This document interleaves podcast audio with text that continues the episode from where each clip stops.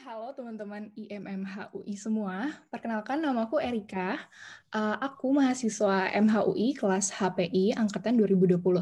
Dan hari ini aku senang banget karena akhirnya podcast dari IMMH UI launching juga nih. Dan ini adalah episode perdana yang berjudul Dilarang Mudik Lagi. Nah, sebelumnya aku jelasin dulu. Jadi di podcast ini, konsepnya di dalam setiap episode itu ada dua segmen. Pertama, disangguin hukum, diskusi santai, gumulin hukum. Dan kedua, pendapat netizen negara hukum. Dan hari ini aku nggak sendirian. Di sini udah ada Bang Anugrah dan Mbak Eka sebagai teman ngobrol hukum kita. Hai, Bang Anugrah, Mbak Eka. Halo, halo, hai. Thank you banget sudah di sini. Iya, di pagi-pagi ya. Semangat iya, ya. Mudah-mudahan tetap semangat. Jadi um, mungkin di diskusi kita hari ini sifatnya santai aja lah ya. Kita okay. sekedar sharing opini dan bertukar pikiran aja. Mungkin sebelum kita lanjut, uh, Bang Andi sama Bang Anugrah sama Mbak Eka boleh perkenalan singkat dulu nggak nih? Mungkin jelasin namanya siapa, dari kelas mana, angkatan berapa, asalnya dari mana, kerjanya apa gitu. Mungkin boleh dari Mbak Eka dulu. Oke, baik. Terima kasih Mbak Erika kesempatannya. Izin duluan ya Bang Anugrah. Oke, okay, Assalamualaikum warahmatullahi wabarakatuh, rekan-rekan IMMH dan ma mahasiswa Magister Hukum Universitas Indonesia. Perkenalkan, nama saya Eka Septiana. Saya mahasiswa uh, Hukum Ekonomi Islam angkatan 2020 dan sekarang bekerja sebagai pegawai BUMN. Terima hmm. kasih Mbak Erika. Sama-sama. Oke, sekarang Bang Anugrah. Oke. Makasih kesempatan yang diberikan uh, Mbak Erika. Mbak Eka tadi udah nyampaikan. Tadi uh, saya Andi Anugrah Pawi, uh, bisa dipanggil Anugrah. Uh, saya sekarang semester 2 nih di kelas uh, konsentrasi hak hmm. asasi manusia dan good governance di Magister Hukum UI angkatan 2020 sehari-hari sih sekarang kerja sebagai apa uh, aparatur sipil negara di yes. sekretariat kabinet Mbak Erika. Itu aja mungkin. Terima kasih. Thank you Bang Anugrah. Oke, nah teman ngobrol kita udah uh, perkenalan diri nih. Oh iya, tadi kayaknya ada yang kelupaan deh. Hmm. Kalau Bang Anugrah sama Mbak Eka ini asalnya dari mana? Apakah emang tinggal di Jakarta atau tinggal di mana? Kampungnya di mana? Kalau dari saya sendiri sih gedenya di Jakarta, udah dari hmm. SD sampai hmm. apa namanya kuliahnya sih cabut ke Semarang dulu. Hmm. Cuman gedenya sih, tapi aslinya Makassar, Mbak oh, Erika. Ya, Makassar. Hmm. Kalau Mbak Eka? Kalau aku lahir besar di Jakarta, cuma memang orang tua itu asalnya dari Aceh dan Sumatera Barat. Oh, orang Sumatera nih ya. Iya, Sumatera. Oke, okay. sekarang kita masuk nih ke tema kita di segmen disangguin hukum, diskusi santai gumulin hukum. Jadi topik kita nih mudik kan. Mudik itu kan sebenarnya uh, udah tradisi tahunan buat masyarakat Indonesia nggak sih, Mbak? Mbak? Benar, benar. benar. Iya, seluruh kalangan banget ya seluruh kalangan uh, orang itu dari mulai um, muda tua uh, agama apa pun pasti menjelang lebaran itu mereka semua mudik kan wow, nah kalau bang Andi sama mbak Eka sendiri biasanya sebelum ada corona nih pada mudik nggak sih siapa nih? Ya. Dari Mbak Eka dulu, Pak? Dari Bang Anugrah dulu, Bang Anugrah dulu. Kalau dari kalau dari saya sih ini udah ini ya karena emang tradisi kita hampir nggak pernah tuh ya namanya Lebaran di Jakarta tuh nggak hmm. pernah karena nggak nggak pernah ngerasa ada feelnya gitu kalau Lebaran di Jakarta. Jadi mau nggak mau mesti mudik gitu, mesti ke pulang ke Makassar. Soalnya apalagi anak istri saya kebetulan di Makassar, jadi mau nggak oh, mau mesti gitu. mudik gitu. Jadi selalu hmm. mudik sih biasanya. Sebelum corona oh. selalu mudik. Kalau Mbak Eka gimana?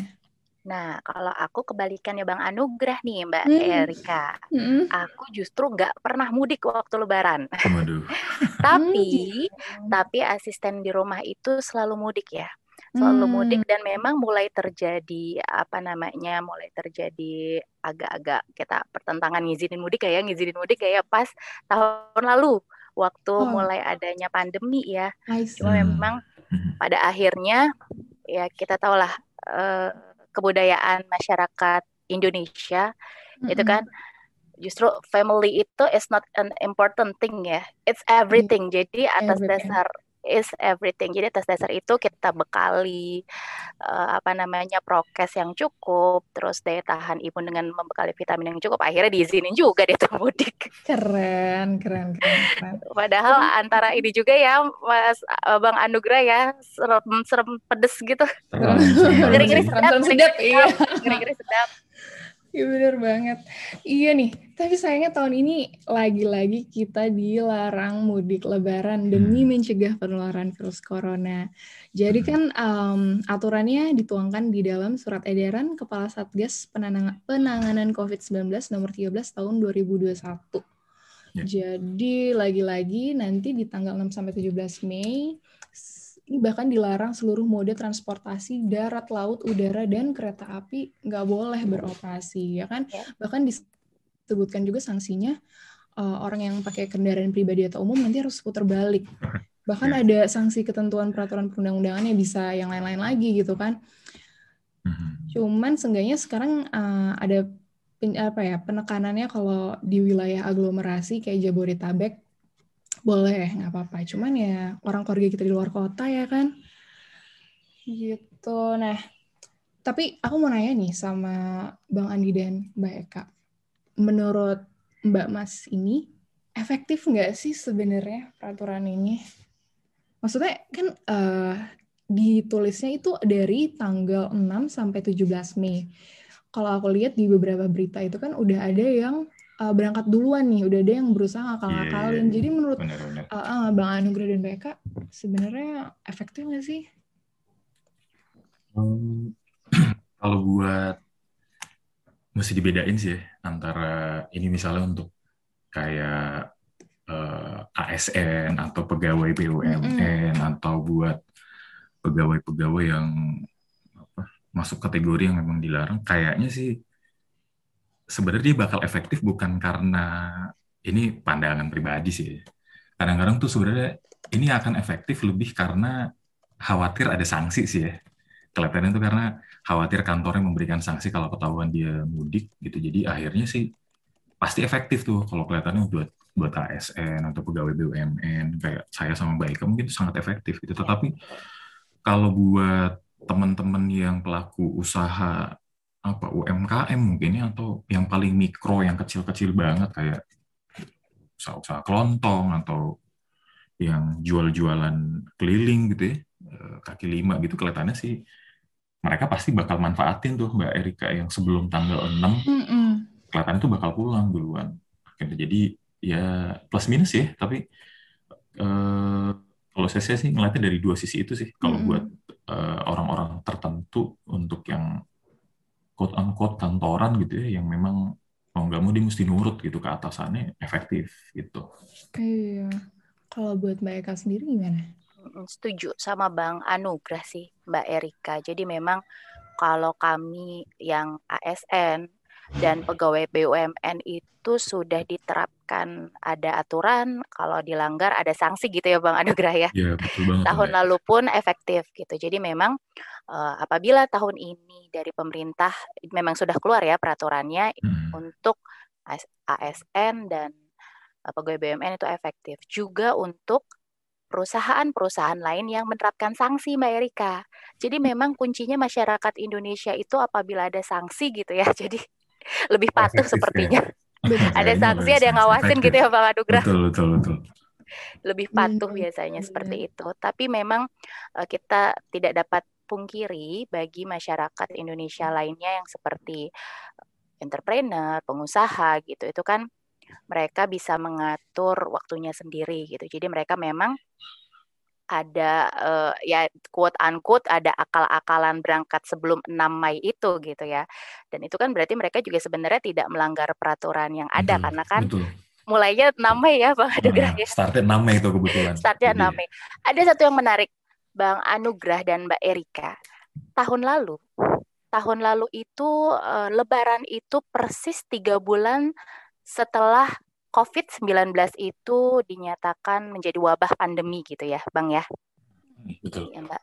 Tiga bulan itu kita masih ada dalam masa yang ketakutan yang amat sangat gitu, sehingga masyarakat Indonesia tuh uh, jadi tahun lalu itu juga MUI turun gitu bahwa kalau untuk yang masyarakat Muslim itu pasti pakai cara juga terkait yang dulu ya boleh boleh saya boleh saya kutip gitu bahwa mm-hmm. dulu Nabi Muhammad SAW juga memperingatkan umatnya untuk tidak dekat dengan wilayah yang sedang terkena wabah gitu ya, ya. benar-benar ya, dan sebaliknya jika berada di dalam tempat yang terkena wabah dilarang untuk keluar. Keluar betul keluar, keluar dari wilayah. benar. Jakarta itu tahun lalu lagi tinggi tingginya gitu ya dilarang untuk keluar. Jadi uh, memang tahun lalu itu kita dalam dalam kondisi yang uh, wait and see terus ketakutan yang luar biasa dan cenderung untuk mentaati ya peraturan tersebut. Tahun ini setahun kemudian ternyata hmm. memang masyarakat sudah ada pergerakan nih, Bang hmm. Adugra, Mbak Erika, sudah ada yang divaksin, sudah ada banyak yang uh, positif gitu. Itu ditandai dengan mereka mengira dirinya itu oh kita kan sudah pernah kena nih gitu pasti iya. nggak kena lagi pasti iya. aman gitu tapi jadi memang sudah ada perbedaan karakteristik dan cara pikir masyarakat Indonesia antara setahun yang lalu dengan tahun ini begitu. Iya benar banget sih. Uh, kalau aku ya, kalau aku sih lebih uh, kebayang sama teman-teman yang uh, rantau ya, yang di misalnya di Jakarta atau kota lain tuh merantau sendiri, terus kemudian tiba-tiba ada larangan mudik, sementara kantornya sendiri masih masuk sampai let's say tanggal 6 gitu kan, berarti kan mereka stuck ya di di, di kota orang sendirian. Nah, dan dan aku melihat ini apa bisa bisa nggak sih disebut uh, pemerintah itu melanggar hak masyarakat gitu? Karena kan sebenarnya um, hak kita nggak sih? Kita mau ke mana segala macam gitu. Tapi ternyata di sini pemerintah melarang pergerakan kita kalau menurut uh, abang dan mbak sendiri gimana nih? Is it okay gitu sekarang pemerintah melarang kita?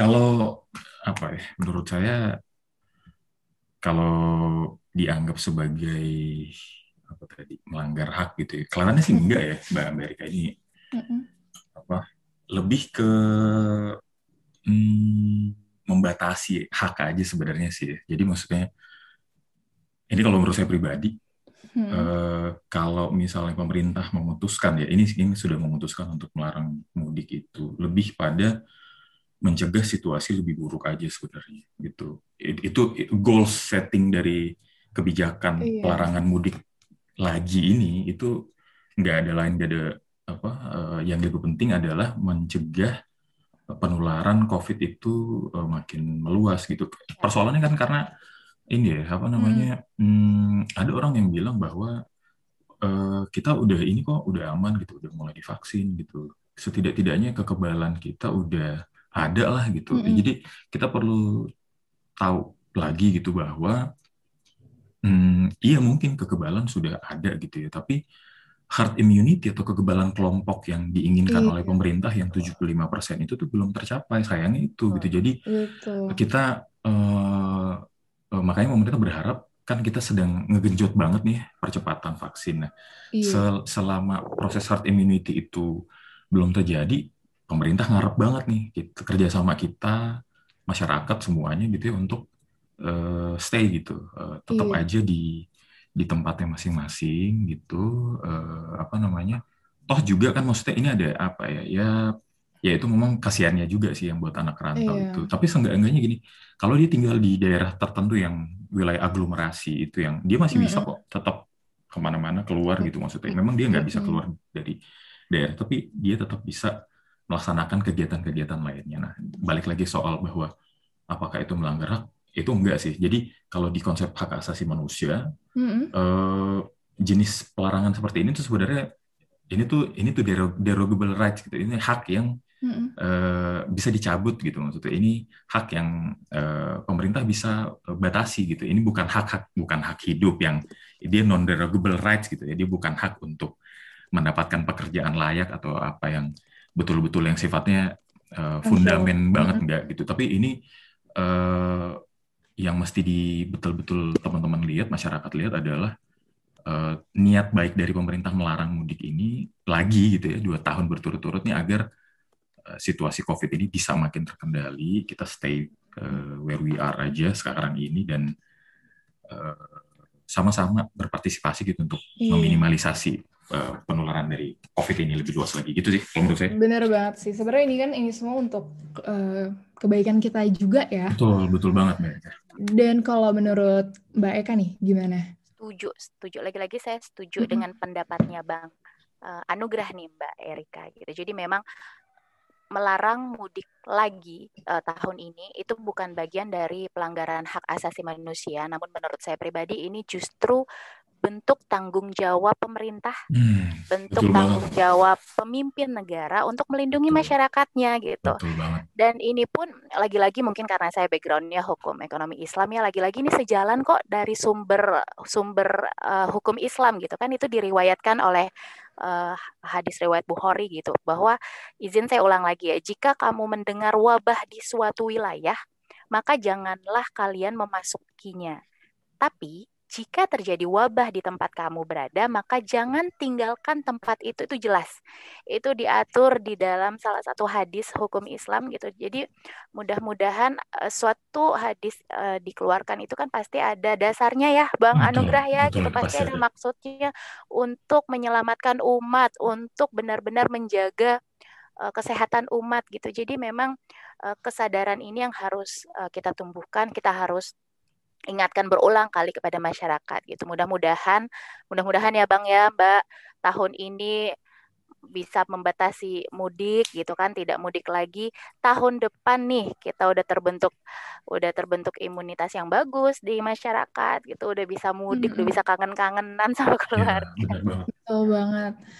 Iya. amin nah uh, ini aku sebenarnya ada satu poin yang menurut aku lucu banget ya Uh, jadi kan tahun 2020 Presiden Jokowi itu sempat uh, punya statement menarik. Beliau bilang mudik dengan pulang kampung itu beda. Wah iya, heboh tuh ya. ya heboh kan? Ya. itu lucu sih menurutku. Uh, karena menurut beliau itu uh, jadi namanya mudik itu dilakukan menjelang hari raya Lebaran Idul Fitri, sedangkan pulang kampung dilakukan jauh hari sebelum memasuki bulan puasa Ramadan. Menurut beliau begitu walaupun walaupun di KBBI KBBI sendiri mudik itu uh, sinonim dengan pulang kampung. Nah, coba menurut Mbak Eka dan Bang Anugrah gimana nih?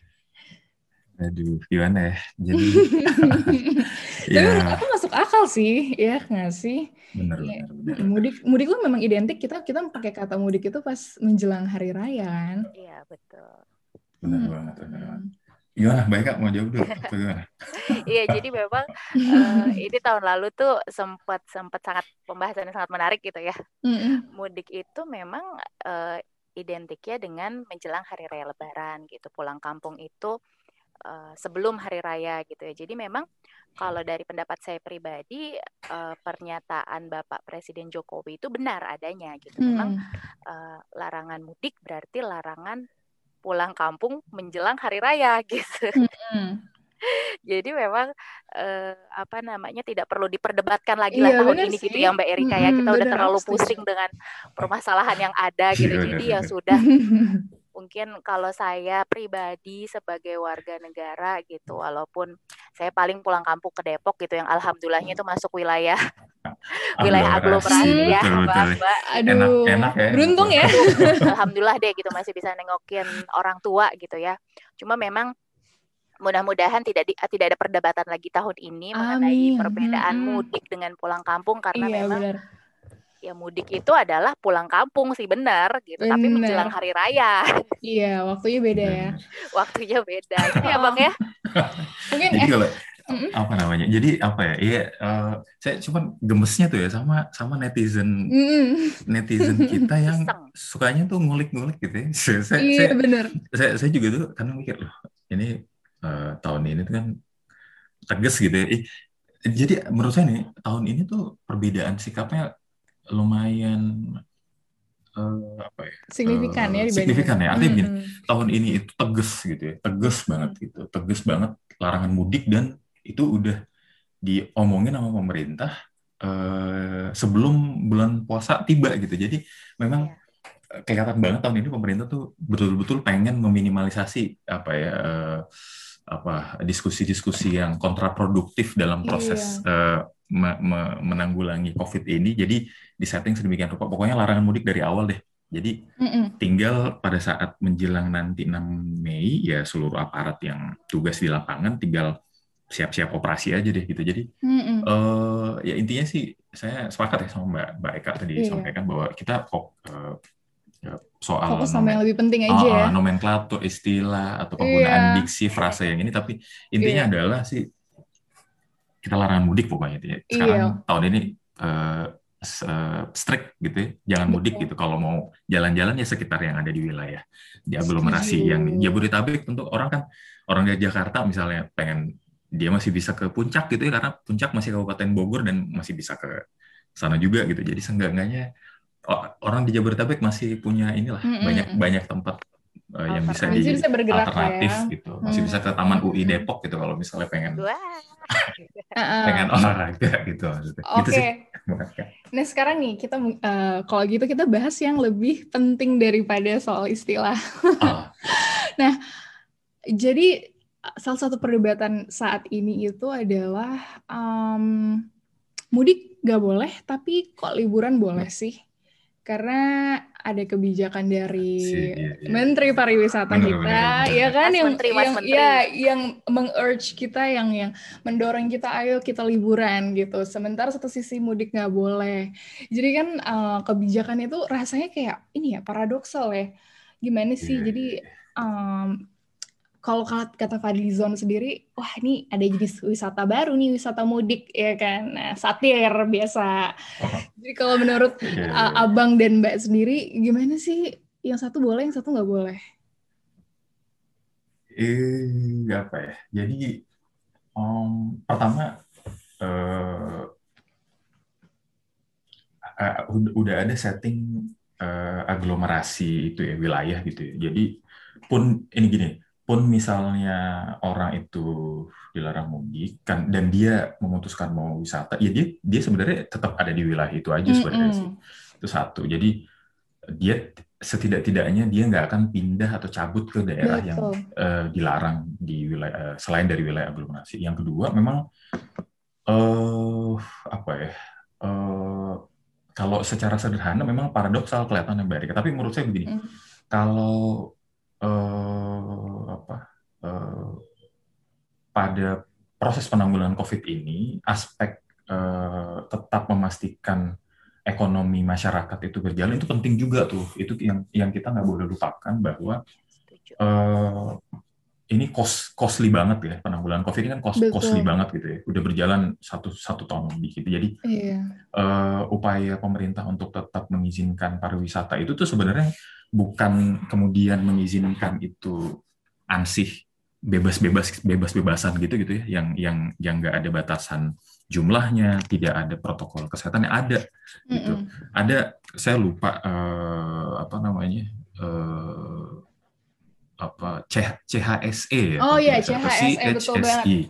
Jadi uh, cleanliness health atau health, safety apa yeah. ada ada ada empat hal itu yang yang mm. Kementerian Pariwisata ingin pastikan pada saat orang misalnya pengen jalan-jalan, pengen nginep di hotel gitu. Jadi sebenarnya pemerintah ketika memutuskan uh, ya udah uh, nggak boleh mudik tapi wisata tapi wisatanya udah kita jagain nih gitu udah kita jagain iya. tetap tetap protokol kesehatan secara ketat dijagain dan wahana-wahana uh, wisata atau tempat-tempat wisata tuh insya Allah udah pada disertifikasi CHSE sama si Kementerian Pariwisata dan uh, badan pariwisata ekonomi kreatif gitu. Jadi insya Allah yeah. Iya. uh, ketika kebijakan untuk keluar, pemerintah tetap memikirkan pasti memikirkan aspek uh, mm -hmm. uh, kesehatannya dijaga Betul. gitu gitu Mbak Erika. Iya. Kalau Mbak Eka gimana Mbak? Setuju, setuju banget tadi uh, pernyataannya Bang Anugrah nih Mbak Erika. Jadi memang mm -hmm. menurut saya pribadi kebijakannya terkesan paradoks memang ya. Hmm. Cuma paradoksnya itu realistis kok gitu. Jadi hmm, memang okay. paradoksnya realistis gitu. Uh, dilarang mudik tapi diperkenankan untuk ke tempat wisata dan dari jauh-jauh hari menteri apa namanya menteri pariwisata itu kan juga sudah mengeluarkan sertifikasi ya jadi memang itu bentuk uh, bentuk suatu pencegahan dari jauh-jauh hari, uh, perlindungan juga dari jauh-jauh hari, realistis walaupun tidak boleh mudik, cuma kan mm-hmm. masyarakat juga tetap butuh hiburan, mm-hmm. ekonomi juga harus, harus berkembang, gitu. betul, ekonomi harus jalan. Jadi biar semuanya enak, semuanya bahagia, semuanya senang gitu. Mm. Mudik dilarang, tapi silahkan berwisata dengan protokol kesehatan tentunya gitu ya bang ya. Iya. Jangan Berarti, sampai lengah. Cuman cuman mungkin gini sih Mbak Erika, ini soal ini uh, apa namanya? Ini juga jadi kesempatan sih ya buat ya. Uh, yang kadang-kadang kita lupa itu mm-hmm. adalah memainkan peran masyarakat dalam mengawasi kebijakan sih.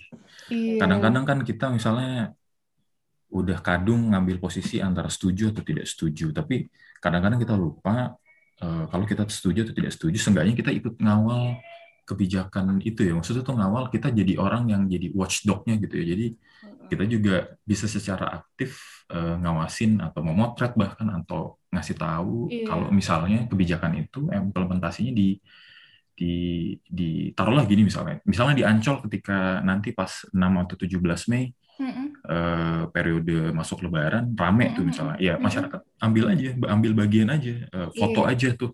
Yeah, kasih ke betul. kasih ke apa namanya aplikasinya aplikasi jakinya punya DKI oh, misalnya. Iya, fotoin tuh iya, ternyata rame bener. gitu. Jadi pengelola si Jayanya juga nanti bisa uh, apa entah uh, bantu memperbaiki. ini, oh, gitu. menertibkan. Iya iya.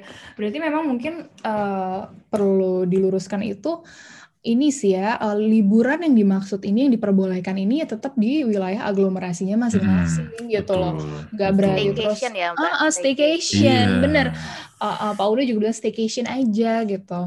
Dan uh, ini ya sama salah satu dampak dari pelarangan ini kan ekonomi juga nih Mbak Eka ya nggak sih?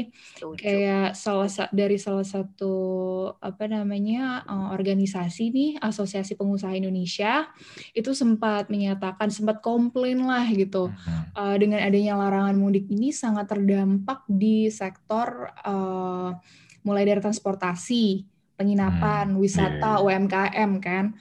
Uh, uh, dan gimana nih kira-kira menurut uh, Mbak Eka dan juga Bang uh, Bang Anugrah. Ya, memang uh, itu tidak dapat kita hindari ya Mbak Erika ya, Bang Anugrah. Jadi memang pandemi ini ada multiplier efeknya gitu. Salah satunya yang paling terkena efeknya itu adalah sektor pariwisata ya Mbak ya. Jadi kita jarang jarang jarang keluar kota gitu ya, kan. Benar banget. Iya. Dan jarang dinas ya Mbak. Kenapa? Iya, nggak pernah kerja dinas. nih. Aduh. Gak pernah perjalanan dinas. Ya, Jadi memang uang saku hilang tuh. uang saku hilang. Tapi rezekinya dalam bentuk lain ya, Mbak. Ay, amin. Sehat sama keluarga ah, gitu. Nah, gitu, gitu. Bisa banyak istirahat di rumah. Nah, itu kembali lagi ke yang tadi itu memang memprioritaskan kesehatan menurut Pak Presiden Jokowi ya, memprioritaskan kesehatan bukan berarti kok mengorbankan ekonomi gitu. Be Oh, Nah, dampak ekonomi itu memang udah dari setahun ke belakang itu kita rasakan semua. Semua berdampak ya, Bang ya. Iya. Mau yang uh, pegawai negeri, pegawai swasta gitu, mau yang uh, pengusaha gitu, semuanya rata. Bahkan bukan hanya di Indonesia kok, di seluruh dunia. Siapa yang akan mengira akan terjadi seperti ini Betul gitu kan? Banget.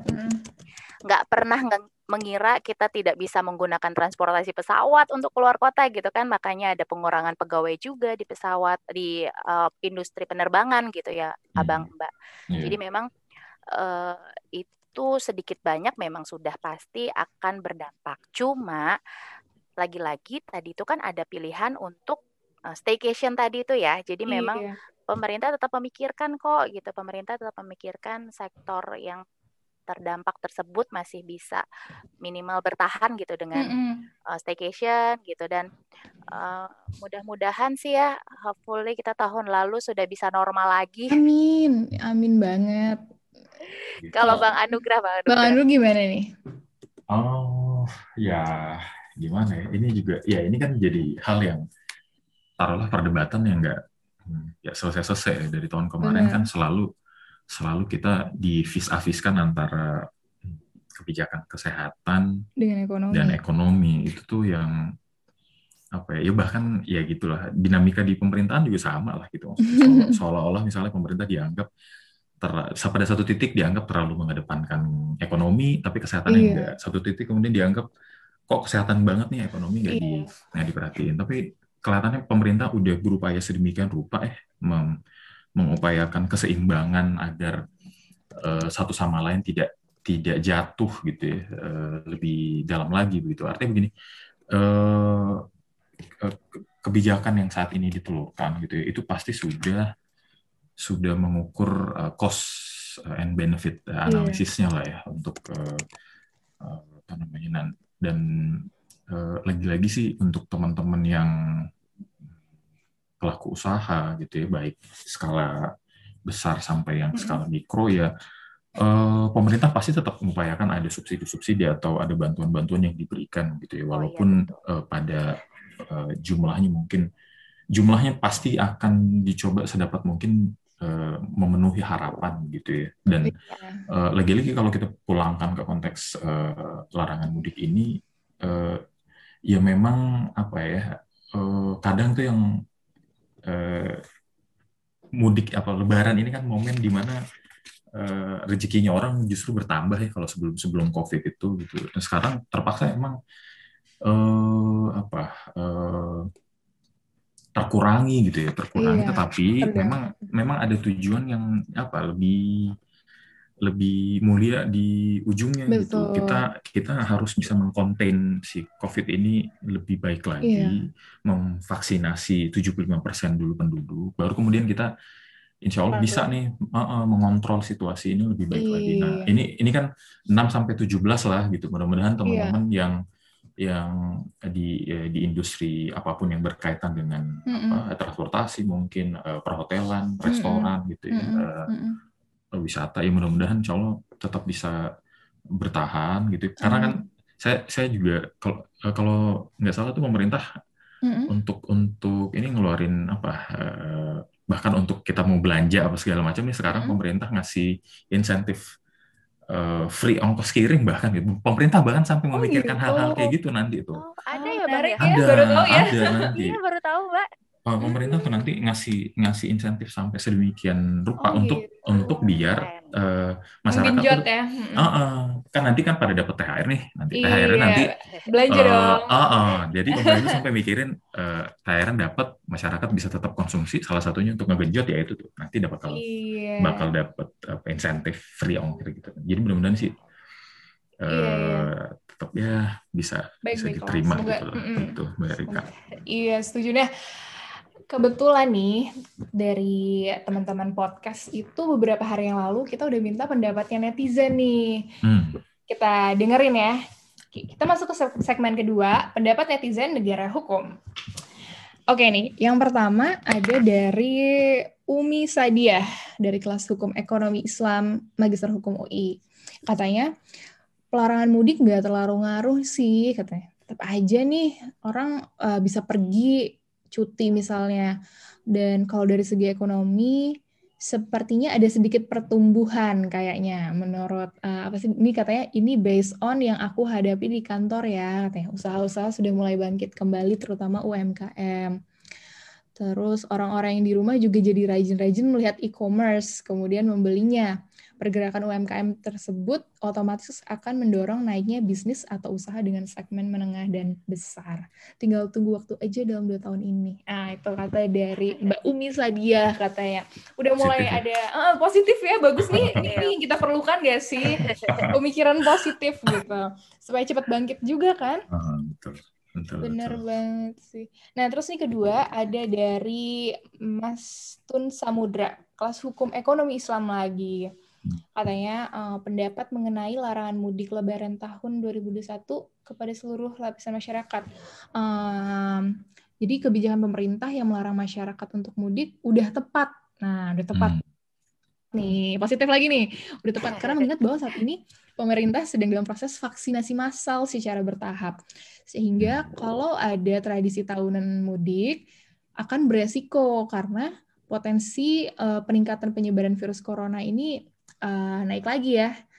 Jadi oh, okay. uh, dan masih juga uh, banyak masyarakat yang belum vaksin. Jadi dengan demikian larangan mudik lebaran ini akan berdampak kepada sektor ekonomi.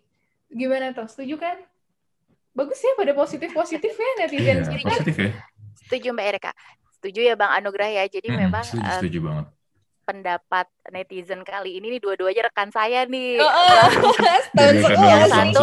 Mbak yang satu Mbak Umi itu syariah banker, terus yang satu Oh, Bang Tun itu notaris. Nah, kebetulan Hmm. Bang Tun ini di Makassar domisilinya, Bang Anugrah. Oh. Pantesan. Oh, dia bilang Jadi pantesan memang- ya. Satu satu kampung ya dengan Bang. Anugrah. Jadi memang eh, di sini sudah terlihat ya maksudnya perwakilan pendapat netizen ini gitu sudah positif semuanya gitu bahwa pelarangan bahwa larangan mudik lebaran tahun 2021 itu eh, harus masih tetap harus ditaati kepada seluruh lapisan masyarakat agar ekonomi kita bisa lebih bangkit lagi gitu. Jadi benar-benar usaha UMKM tuh bisa bisa eh, menciptakan usaha itu bisa lebih eh, berkembang lagi gitu, bisa bangkit lagi. Jadi eh, setuju banget, setuju banget. Memang mudah-mudahan larangan mudik ini tadi itu ya tidak tidak terlalu berdampak kepada sektor ekonomi Iya. karena mm, ya Mbak ya menteri yang lain pun juga sudah sudah mengatur sedemikian rupa supaya ekonomi tetap bertahan. Oke, ih bener banget sih. Em, satu lagi nih dari si Fulan, namanya kita samarkan. Oh, Oh, baik. Yang Ini, pasti. ini, ini, ini kayaknya kalau si Fulan gini nih antara ASN atau pegawai BUMN. Ah. Waduh. Iya nih, yang pasti nih aku kasih clue-nya beliau ini dari kelas HAM GG. Waduh, Bukan waduh, Bang Anugrah. Siapa nih? Oke, kita baca ini. Bahwa dengan adanya larangan yang lebih berat di larangan mudik 2021, yang mana sekarang keadaan sudah berbeda dibandingin tahun lalu, menandakan pemerintah masih belum siap untuk menanggulangi COVID-19 ini. Dan juga untuk penindakan sanksi, belum tentu pemerintah siap untuk menindak secara insentif para pelanggar mudik lebaran 2021.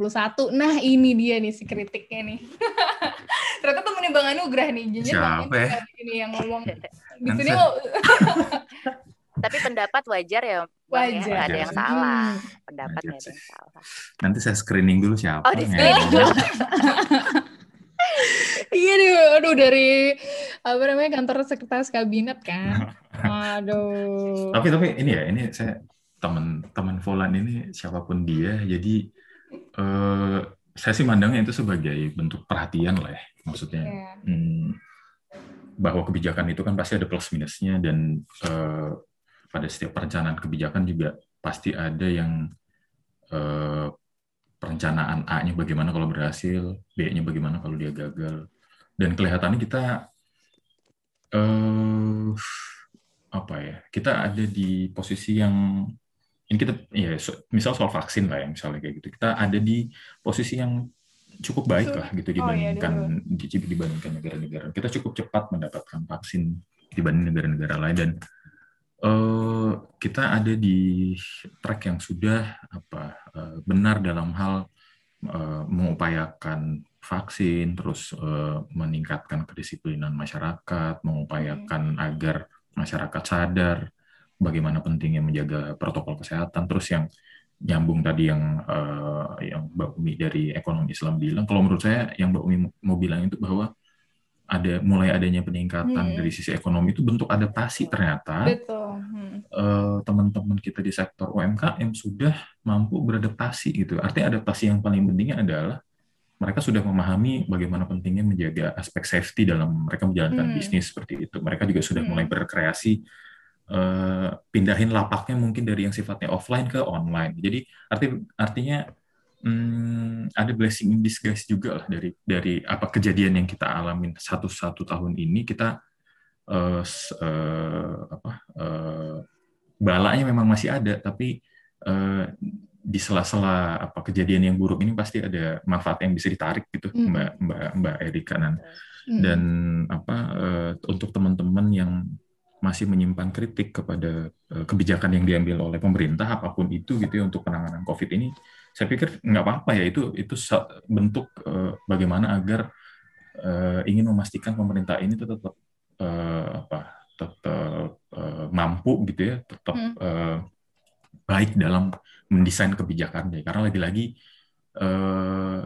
ini situasi yang apa unprecedented gitu ya situasi iya, yang betul. sekarang ini tuh uh, apa untuk mengkonten situasinya juga agak uh, masih masih memerlukan usaha yang lebih baik lagi dan masyarakat adalah paling pihak yang juga harus bisa tetap uh, menjalankan fungsi kontrolnya hmm. kepada pemerintah gitu mungkin kalau menurut saya Mbak Rika. Setuju banget Bang Anugrah. Setuju. Mm -mm. Oke, okay.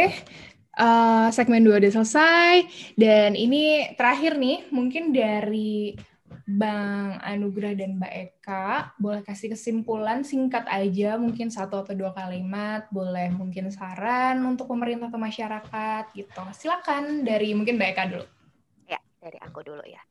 Jadi memang eh, kesimpulannya singkat aja, patuhi hmm. apa kata pemimpinmu, karena itu merupakan itu sudah dilihat dari berbagai aspek dan demi kebaikan masyarakat juga kita sama-sama berdoa tahun depan kita bisa mudik lagi. Amin. Aduh, senang banget. Hmm. Kalau Bang Anugrah gimana?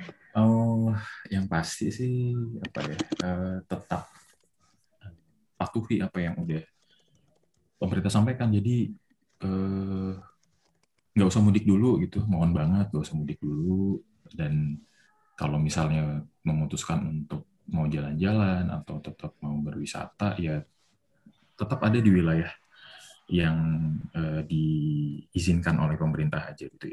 Ini adalah upaya kita bareng-bareng untuk memastikan penularan COVID ini bisa segera diputus dan penanggulangan COVID secara keseluruhan hmm. yang udah berjalan kurang lebih satu tahun ini mudah-mudahan bisa lebih baik lagi gitu. Jadi uh, sama kayak Mbak Eka bilang tadi uh, apa ya eh, momen-momen mudik Lebaran ini momen yang sangat ditunggu banget oleh seluruh kalangan tidak hanya orang Muslim aja tapi semua kalangan dan uh, mudah-mudahan dengan kita menerapkan protokol kesehatan yang lebih baik lagi tahun depan atau ta akhir tahun ini kita udah pada divaksin semua, insya Allah tahun depan situasi lebih baik, kita semua hmm. bisa mudik lagi dan uh, semua sehat. Gitu. Amin. Gitu mungkin Mbak Erika. Oke, okay, thank you banget. Ngomong-ngomong Mbak, Mbak, hmm? ada tapi mudik yang dibolehin ya Bang ya? Apa tuh?